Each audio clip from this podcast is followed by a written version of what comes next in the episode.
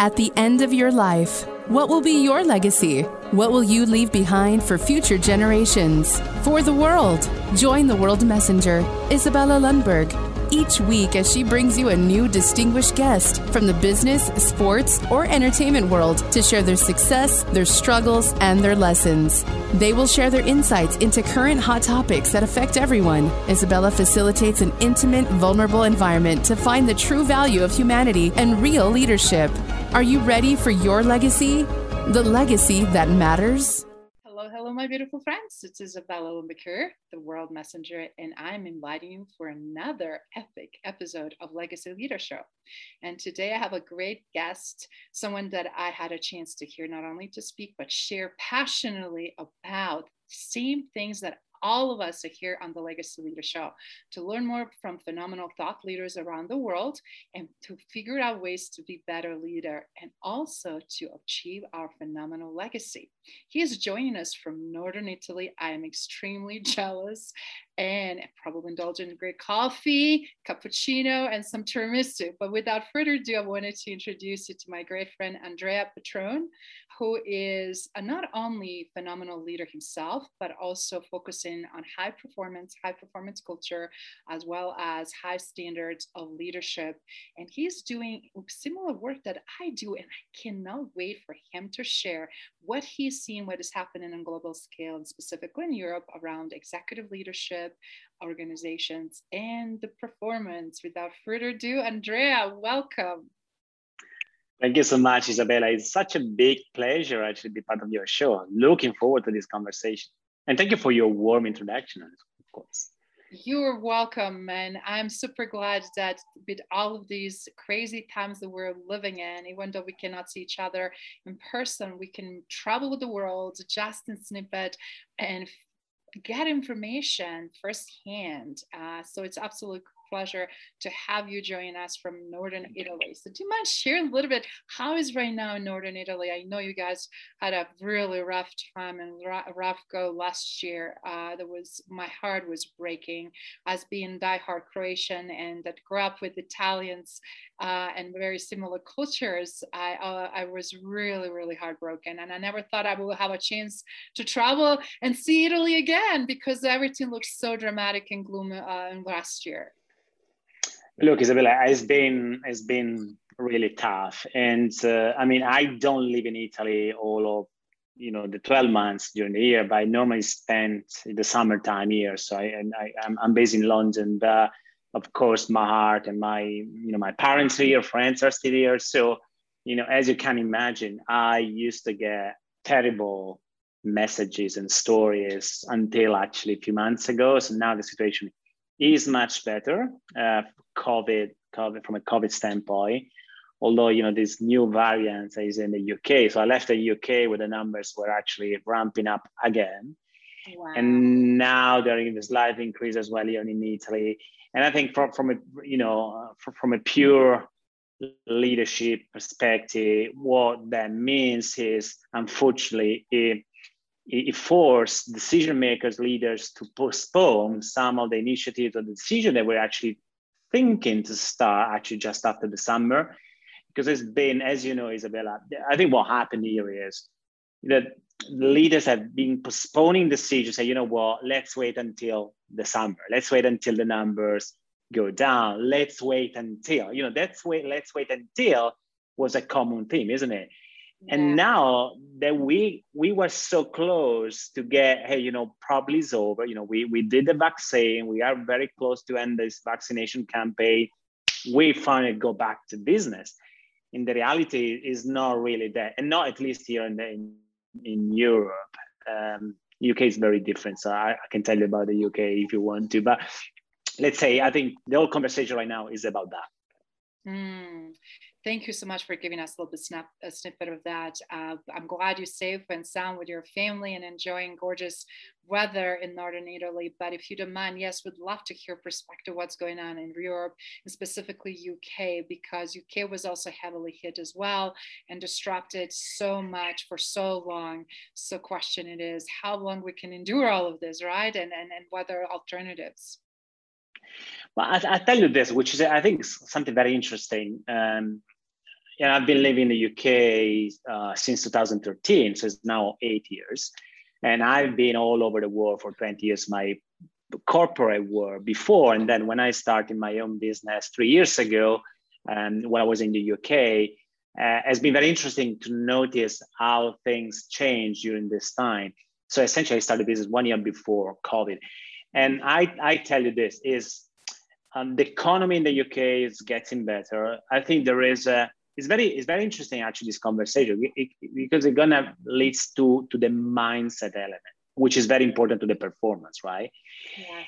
And what I notice, Isabella, is in the U K, there is this mindset that, hey, no matter what is happening in the world, we're going to move forward. We're going to do that. We don't care. We, we need to move forward. We need to go back to business. We need to um, increase our um, investment. We need to... I'm not saying, you know, let's let's let's cover our eyes and let's forget what's going on, but that, you know, that's the mentality mentality of doing no matter what. Here in the South Italy, in South Europe, as you probably know, based also your background, your story, et cetera, it's not really that. As soon as we see something is not really working as expected, and economies goes down, maybe there are less job opportunities right in the market, people changed their approach. They're more conservative to some extent, right? And when you are more conservative as a leader, it's really, really challenging because leader, the real leaders, the visionary, they're not really conservative, right? They're actually yes. doing things, they're building, they're thinking about the future. And when the thing, the situation is positive, there's a good mood around, energy, you are much more inclined to make bold decisions, taking some calculated risk for improving situation. But when there is a contraction in the market, unfortunately, the risk is you're gonna step back, right? So it's a very interesting to see the difference, how we approach and how we deal with uncertainty. I love that, uh, that even the ones that are go-getters and visionaries, you mentioned, and very progressive in their approaches, everybody were kind of put a little bit for a second on standstill, right? And then it's like, right. How can you be visionary in times of the biggest crisis of your lifetime? And how can you be also, of course, everything bad passes, but you don't know what level of risks and damage and exactly. what you're going to have on the other end, right? And um, more than ever, we have pressure to make a better decisions, to be phenomenal decision makers, and also to influence others to um, do the same, to um, swim in unknown. And one of the things that, uh, as you touched just a tad bit there about its performance, here in U S, for example, we have such a low engagement, a low performance that is absolutely uh, not surprising. We had that issue for so long before COVID, but then that really uh, opened up even more so uh, how low it is and how is that now affecting times during the crisis. So do you mind sharing a little bit about some factors and things you see that is happening as a result in Europe? Why is that? And then and what do you think on the global scale? Well, it's such a big topic, isn't it? So that's one of the, one of the one million questions. And uh, it's very interesting because there are different angles. So one thing that we know is, uh, you know, Gallup has been, of course, everyone knows about Gallup research in terms of low engagement, and that is unfortunately very steady number, right? So always below the twenty percent, the fifteen, sixty percent. I think what happened here is the fact that COVID has forced people to change their behaviors when it comes to work. And so keep performing as expected, but in a very completely different scenario, context of the working from home, et cetera. It's very interesting what I noticed here is at the beginning has been super challenging for people that are not used to work from home, for example, and, and dealing com- in a very different situation, right?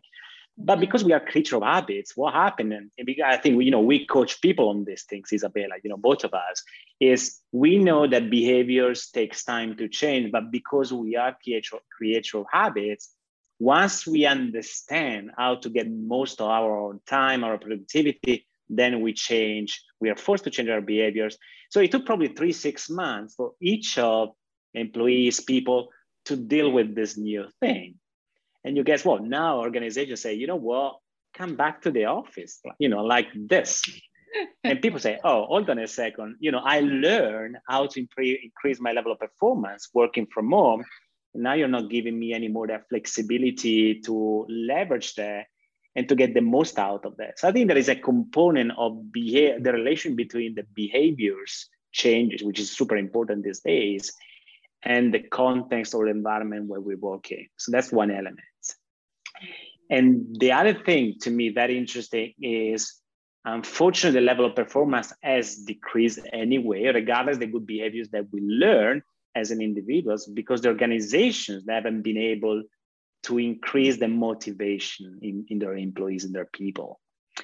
Because when you work from home in a very different, so the situation is really very bad in the, on the outside, but on the inside, we learn how to be more productive. But the reality, many leaders, they completely disregarded how you can be more performant when you are working remotely, so on, on distance. So they, they, they essentially asked to have more meetings, longer meetings, longer working hours, worse um, work, uh, working conditions. So all, so burnout, stress, depression, mental health, it's crazy, unfortunately, what is going on right now in the in the business world. You know, I wrote an article a few days ago about that. So, you know, it's it's incredible how the the the the the the, the wellness of, of employees, of people, has decreased working from home. So people might think, you know, working from home is nice, is beautiful, is great. It's not, because they're working long hours. Long hours that bring more chronic stress, and chronic stress bring more anxiety, and then leads to worse performance because you feel in a worse. So, so that, so I'm going to stop here, but there are two elements. So essentially is the behavioral changes related to the new context, but also how to increase performance. It's a new word, and unfortunately it's not working a lot because their leaders are not really helping people to improve their performance. That's how I say it. I don't know what you think about that. I love it. And I love how you look at this holistically from three hundred sixty degrees. Uh, and, and, and, and you spot on that um, leaders are having a hard time also adopting. And uh, right now, more than ever, pressure is for that growth, right? To sustain organization. Uh, a lot of competing high priorities and a lot of challenging decisions, because everything has a trade-off. And even if you have the best intent, you truly don't know how it's going to play out and what's going to happen. Exactly. Right? Exactly. And but for me, I always think about human flourishing, right? We're like we're the, the term of flourishing, to flour, flourish as individually, or like on as individual contributor, then as a team, and then overall as organization. And what I really see is right now, if leaders are smart and really daring, uh, they will have exponential growth. And even during the challenging times, if they're investing in human flourishing. If they're not doing that and they're just being sidetracked and back down for metrics, cultures, and all the bottom line craziness that we see in the United States that completely alienated so many people, uh, we're seeing a huge surge of mental health issues. We're seeing a huge surge of complexity. And I love what you mentioned earlier, um, how much now by forcing or asking people to come back, so many of them are adopted not only to perform better or save the time, but adopted in that new normal, that also you have to allow a certain transition, right? Uh, you cannot just do things abruptly. And reality is, is the performance going to be better in offices or offices that don't have necessarily good culture, good working environment, that are struggling? Exactly right. Exactly right. Because look, and that, that's back to the point I was making in terms of uh, chronic stress. So the chronic stress now has been proven that is actually also very much related to toxic cultures in organizations. So the toxic culture, it doesn't matter where you're working from home or you're working in a team, the toxic culture, unfortunately, is going to be there. So, you know, the starting point is actually the culture, because the culture is going to make a complete difference on, on the performance of individuals. I don't think many leaders, they really get this, because culture say, oh, you know, we have, you know, we have been doing this since, you know, the day one, why we have to change it. So now that we know that there is a clear correlation between the culture and the stress, so essentially is performance, now we know that the culture is the number one thing that has to be changed in order to actually really make a game change in your business, grow again, thrive, in, in, you know, increase your employees' engagement, increase the motivation, bring energy. So there are so many fantastic outcomes of redesigning the company culture. So most of my work, as probably you, you do as well, is around culture. So is building high-performing culture, starting from how I call it just the average culture. Because many organizations have an average culture. Yes. Or but very few have a... Or, or, or below average right now, actually. Based or on even below that. Or yes. even below that. Yes. And I love that, that you're finding that, that the, all of this is attached to the culture. And because the culture is being also diminished for many organizations, because people that used to be there, they're no longer with the company, right? So many positions were eliminated and the culture got uh, affected, because that shows the true color, right? Not when it's all great and dandy, as we'll say here in the United States, but when it's really hard and challenging. So with that right. in mind, I love, because I always look at from cultural standpoint things too. What's some of the things you're seeing uh, happening right now in Europe, where you either see the culture being preserved because what they did for extra effort, or being damaged because they neglected to do? Do you mind sharing a little bit about that? Well, I think, uh, so, so I'm a big fan of, of one single element that makes cultures extremely, extremely good for performance, which essentially trust is, is living. And that is super important nowadays with all conversation about workplace, working from home, coming back, is all about trust, Isabella. That's how I say it. So trust is a number, number one factor that leads better performance in organizations. Now, the question is, many organizations, many leaders, now, now they finally show their face to the organization, right? Because what is happening is um, essentially, um, if you don't trust your employees to, to, to work from home in a good way, essentially is you're proving, you're showing that trust is not in place. And now is the time to show that you really trust your people. Because if you are, and I'm seeing this so many times, organizations say, hey guys, you know what, we let's come back or let's come back to the office. But then when you go a little bit deeper, you realize that the real reason why they want everyone coming back to, to the office is because they don't trust their people. It's that, it's that saying, but they don't want to admit it, unfortunately, right? Yes, yes. Uh, you are spot on. I remember even some companies, big companies, that did not embrace blended work type um, home, uh, between, you know, office and, and home, uh, and that old way of thinking. And I really feel like that taps of leadership. It's not leadership, it's a micromanagement and management mentality. Exactly. Because they, by having people in the room, that doesn't mean they're going to perform. Just because they're breathing and taking space and taking overhead, that doesn't mean Uh, that they're going to be fully present, fully engaged, uh, and then also as a result, fully performing. And even the fact that we have specifically this huge issue in the United States, specifically in uh, some parts of North America and Canada as well, uh, we're seeing uh, where people are having these really artificial uh, team dynamics and positions, the titles and, and, and who is engaged and how, and that you have actual employees being more competent, not only in leadership, but in their role.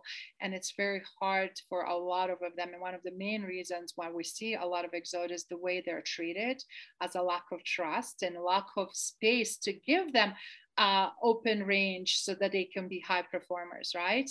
And in the same time also to to not only trust them, but in the same time to give them the opportunities why they came in the first place in organization. one hundred percent.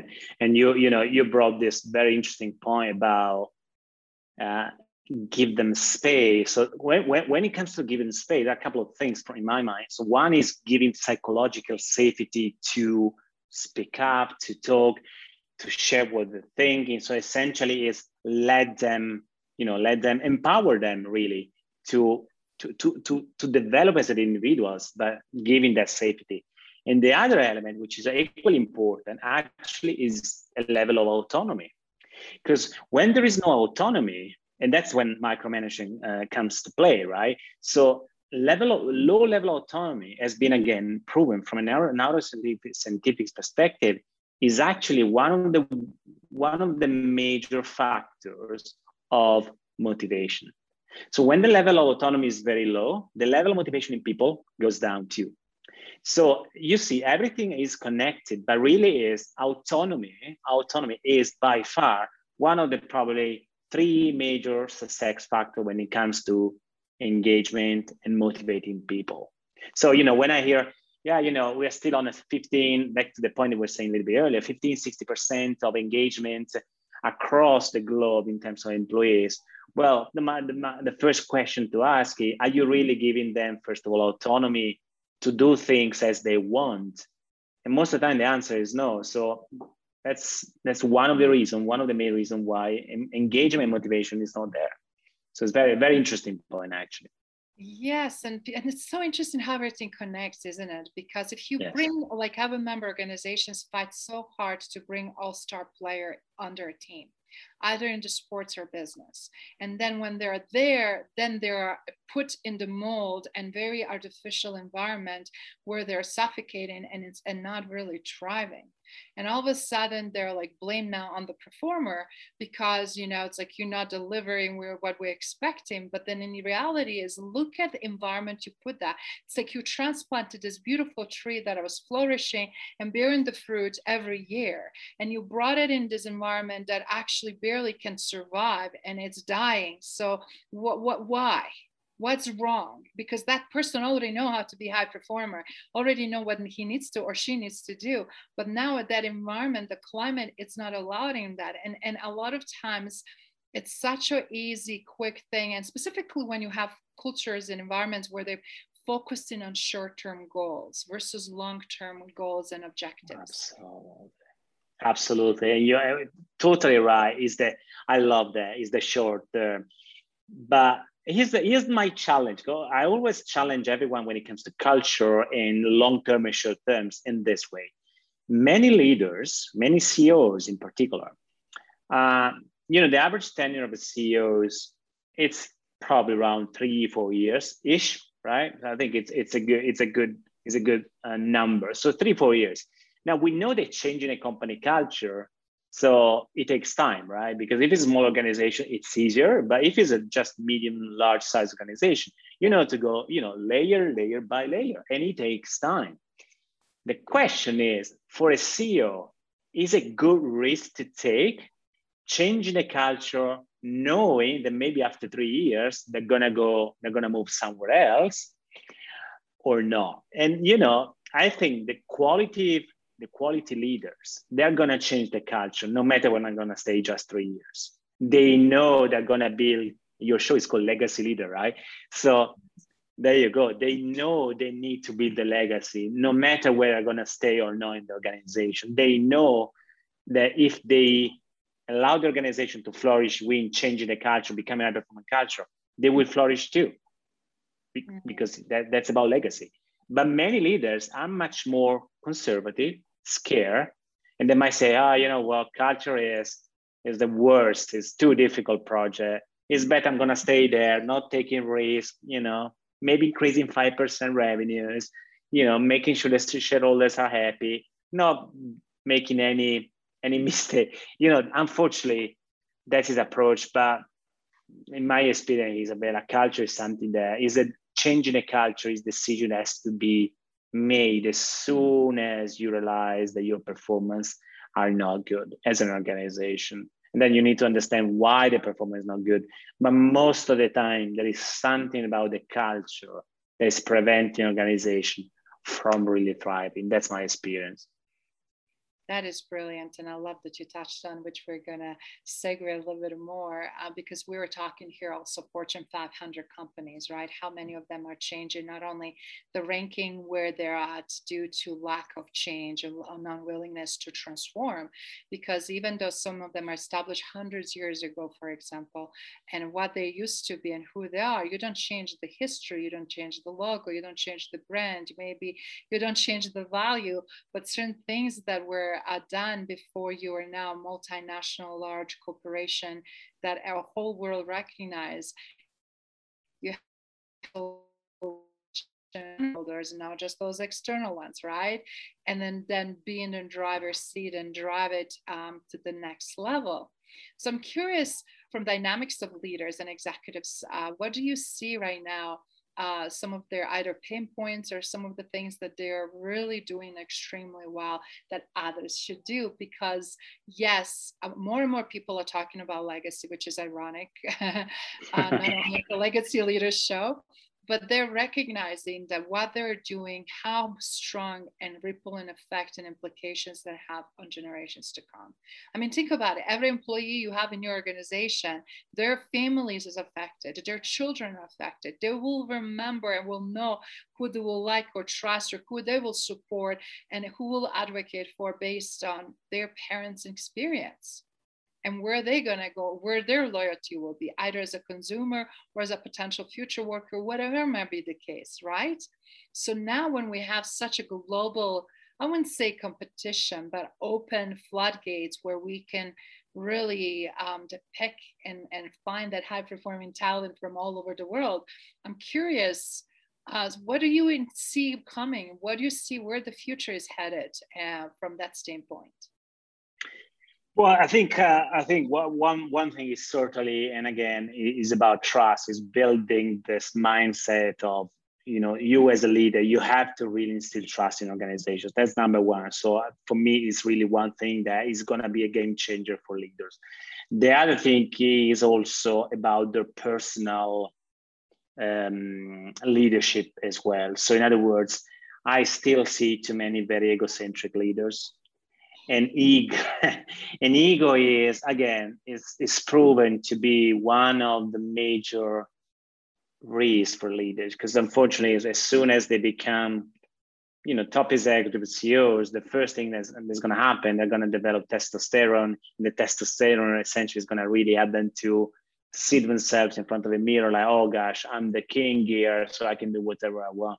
So, and that is really leading leaders, bad leaders, unfortunately, to make very bad choices in the organization. So ego, I think the future leader is really about leaders that they leave the ego at the door.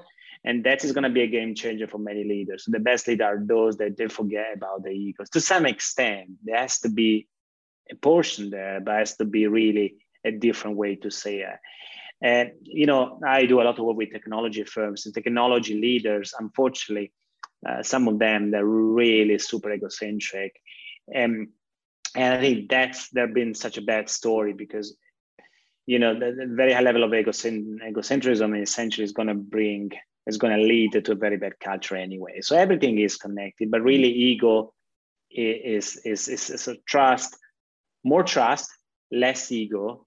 And clearly in my, in my experience is more, again, to the point of autonomy, is really, let your people design your organization. So don't give rigid structure and system in your organization, but let them really build the organization, because that is going to be the best way to motivate them. So give them really the keys of your, you know, of your car, of your house. Hey, that's the key. That's the purpose. That's what we're, we're going to lead. Now, guys, it's up to you going there. And just really empowering this situation from in, in on happening. That, that's my point. That's my view, I think. I love that. And thank you for giving the real clear snapshot of what is happening right now. And, and one thing I would just add is also a, a lack of competency. You can't lead in current times if you don't continue building yourself, right? Totally, great point. Learning and growing.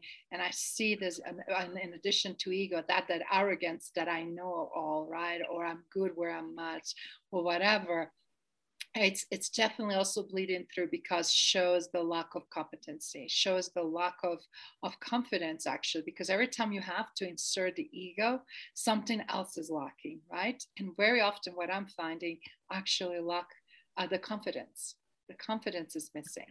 We have a, we have a healthy confidence, we have an artificial confidence, we have a macho confidence, but what we're talking about is that true, genuine confidence in who we are individually, how do we show up, and then how do we serve? How do we interact with others? And if that is not there, all of that is masking, and it's just, as you said, damaging the culture and creating too many problems. So with love that, that. Go ahead. No, just one, one is, is fantastic what you just shared. It actually, there is, I think it was a tweet from me weeks ago. That's a kind, kind of a good success. And essentially what I said is, asking help to your people is not a sign of weaknesses. That's what we need to understand. Leaders can ask help, can ask support without jeopardizing or compromising the level of confidence in the organization. Because unfortunately, that's one of the limiting beliefs.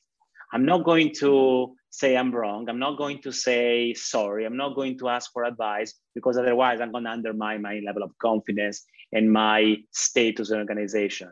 That has to be changed.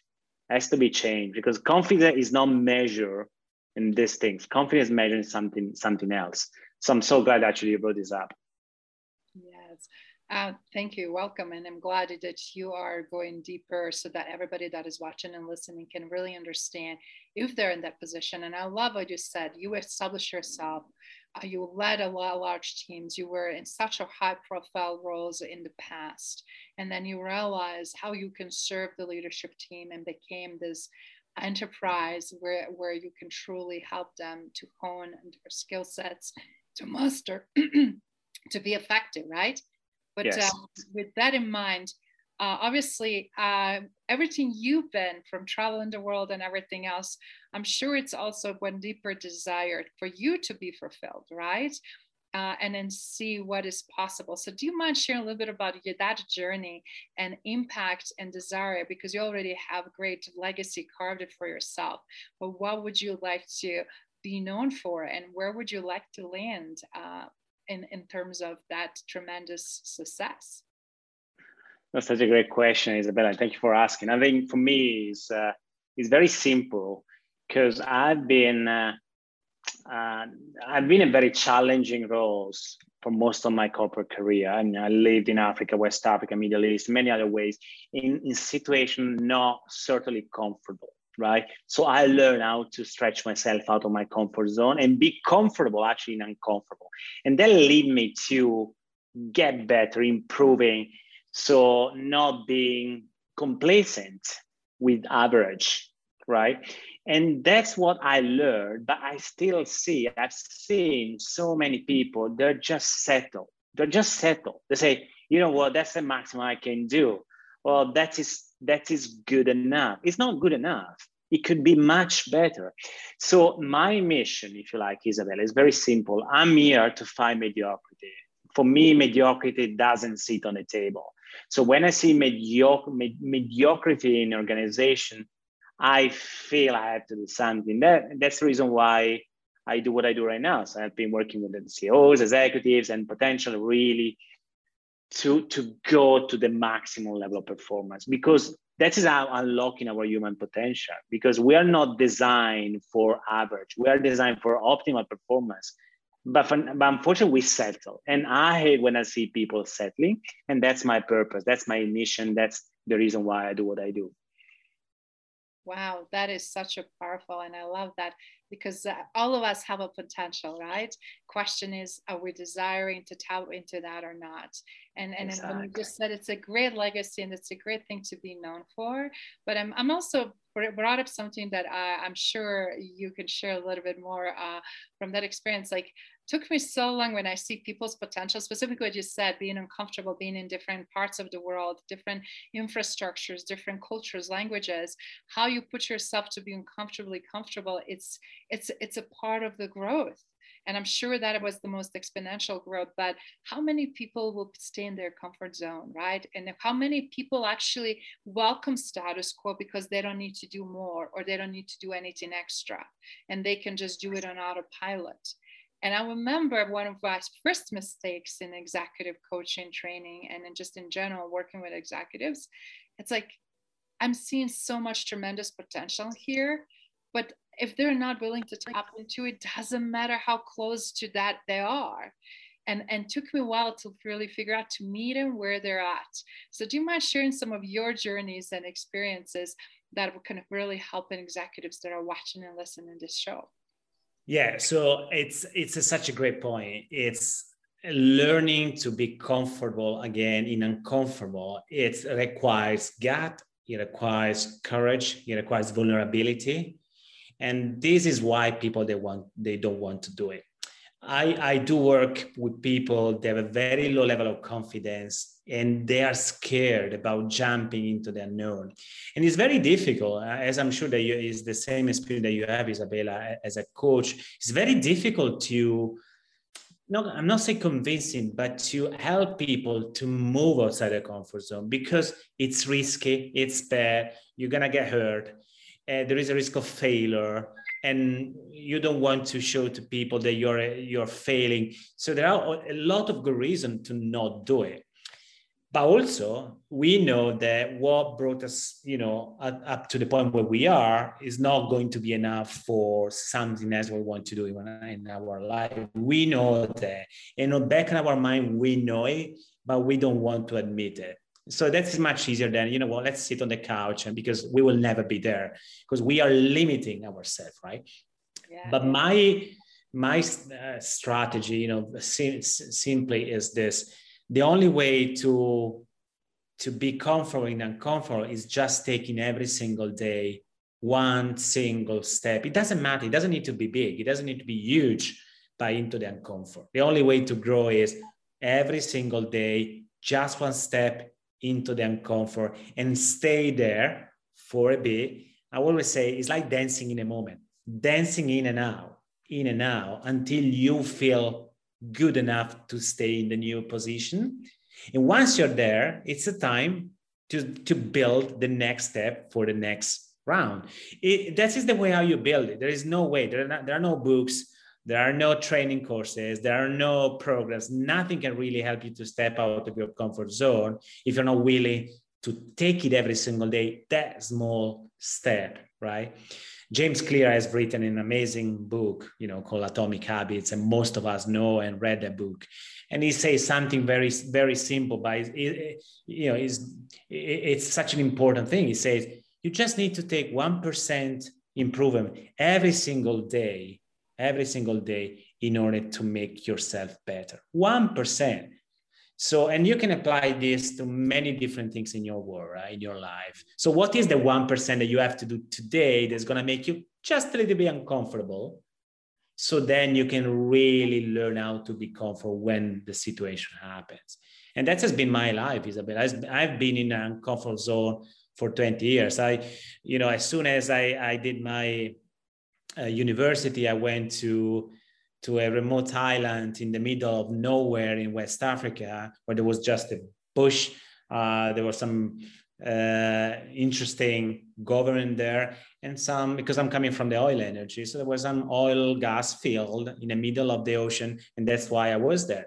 I could have stayed here in my own country, in Italy. I could have stayed with my friends. I could have worked in a bank. I could have, you know, you know, so many easier things were available to me, but I decided to, to step into that comfort every single day.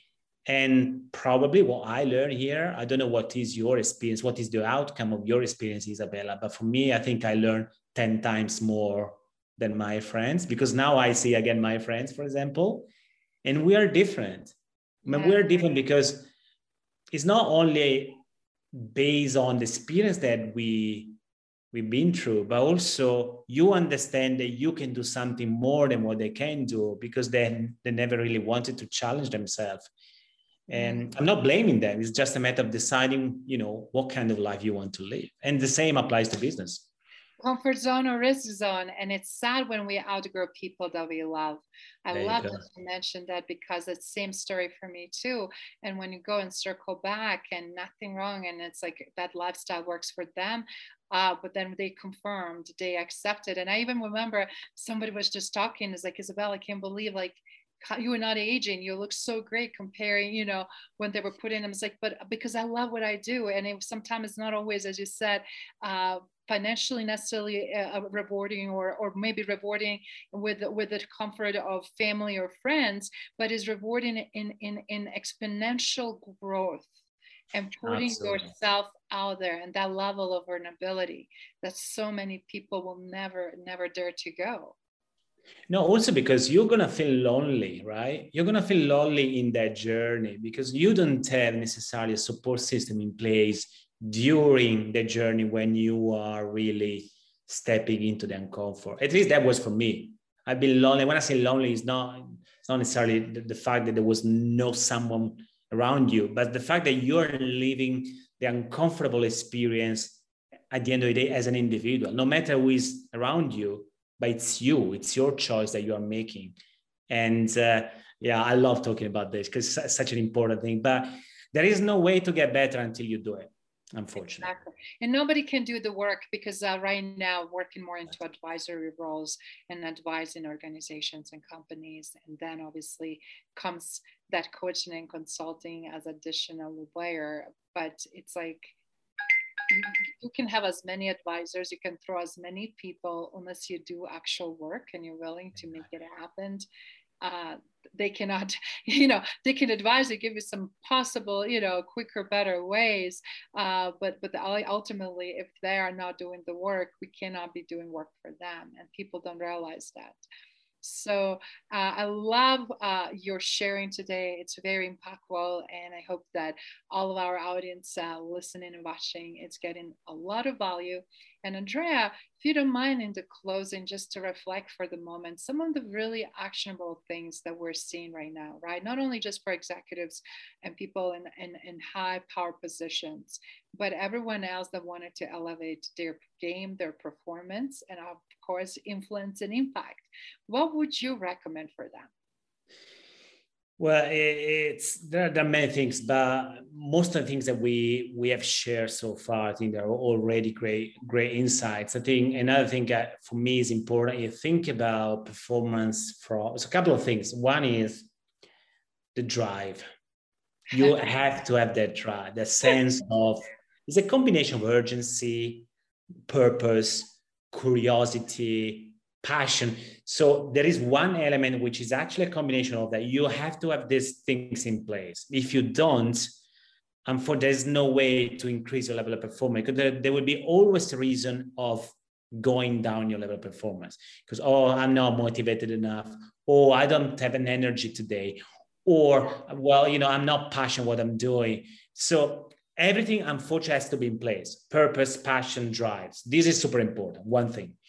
The second thing that for also from my personal experience, don't think about performance only from a pure business standpoint, you know, performance in the meeting, in the email, in the contract, in the call, et cetera. Performance, it has to be at three hundred sixty degrees. You have to be at the best of yourself in order to get the best of your performance as well. So, and you know, for many years, Isabella, I underestimated the importance of that. I said, you know, well, let's work hard, let's work more, let's keep doing, don't stop. That's the le- that's the way to increase the performance. It's not, it's not doing less, but doing better and be be perfect. And when I say be perfect, say your mindset has to be perfectly ready to the challenge. Your body has to be perfectly ready for that. So it's not only about the work, but it's how your mind and your body are ready to step up your level of performance. Wow, that is amazing. And I love um, what you just shared, and everybody that are seeking what they can do by rehab. If you just depict these last few minutes of this conversation, you have the winning formula. And I, I love um, how simple truth is, isn't it? We always seek things in complexities, but reality, the more simplified lifestyle, simplified processes, but also simplified knowledge, information, that is where the secret sauce always is. So with that in mind, um, do you mind just sharing also with us what is happening in your bucket list now that hopefully we can soon be able to travel again? And obviously being so involved in um, gas and oil and technology industry and whatnot, uh, what is on your bucket list or where the next trip is coming? Wow, what a question. Well, it's funny enough, most of my clients are in the U S, although I have clients in the U K, in Italy, in Europe, but, and in Dubai actually. But I have clients in the U S, and U S for me is an interesting market because Uh, one is the industry, because I do a lot of work in the energy space, technology, and U S as something very interesting for me, especially in the Texas area, as you can imagine. Yeah. Uh, although technology is a great space as well in London, the U K, all the startup environment. But, you know, the Brexit is also affecting some dynamics here. So many organizations actually, they are moving back either to U S or moving maybe to to the European community, European Union for better transaction.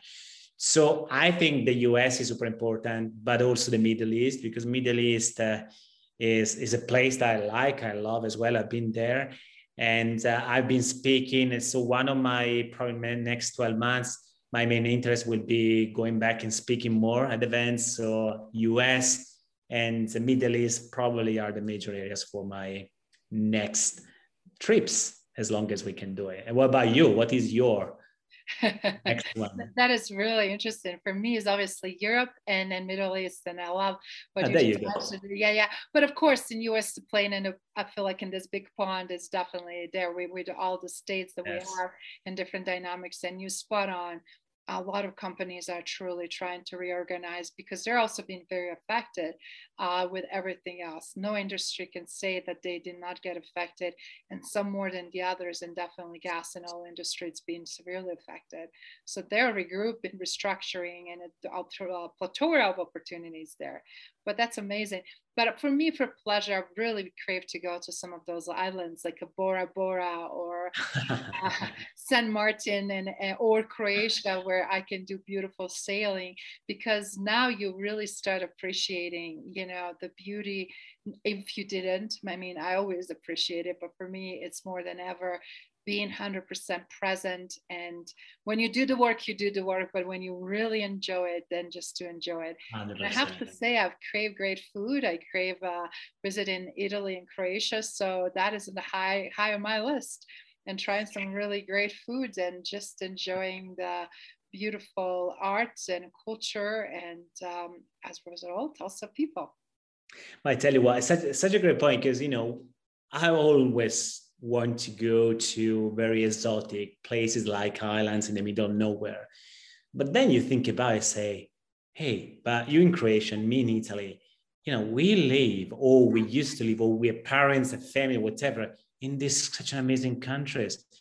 And my wife always said, but why, why are you always looking for something so drastic, exotic, when we have, you know, you're, you're coming, my, my my wife is not Italian, so she's from another country. Say, yes, you have everything there. Why are you always looking for something different? Which is fun, which is fascinating. We're always looking for something different when sometimes we have the beauty at home where we, we don't we don't realize that. Yeah, because I feel like we have a natural desire to explore, right? Yes. And embrace You're other right. cultures. You're right. And I also think that is the key to success of companies and key You're to right. success of, of individuals. The more we attach, more we explore, we more know, we better serve. So um, thank you so much, Andrea, for being here with us today and sharing on the Legacy Leaders Show, giving us your tremendous perspective. And we look forward to catching up with you down the road and seeing where things are, and opportunities endless, aren't they?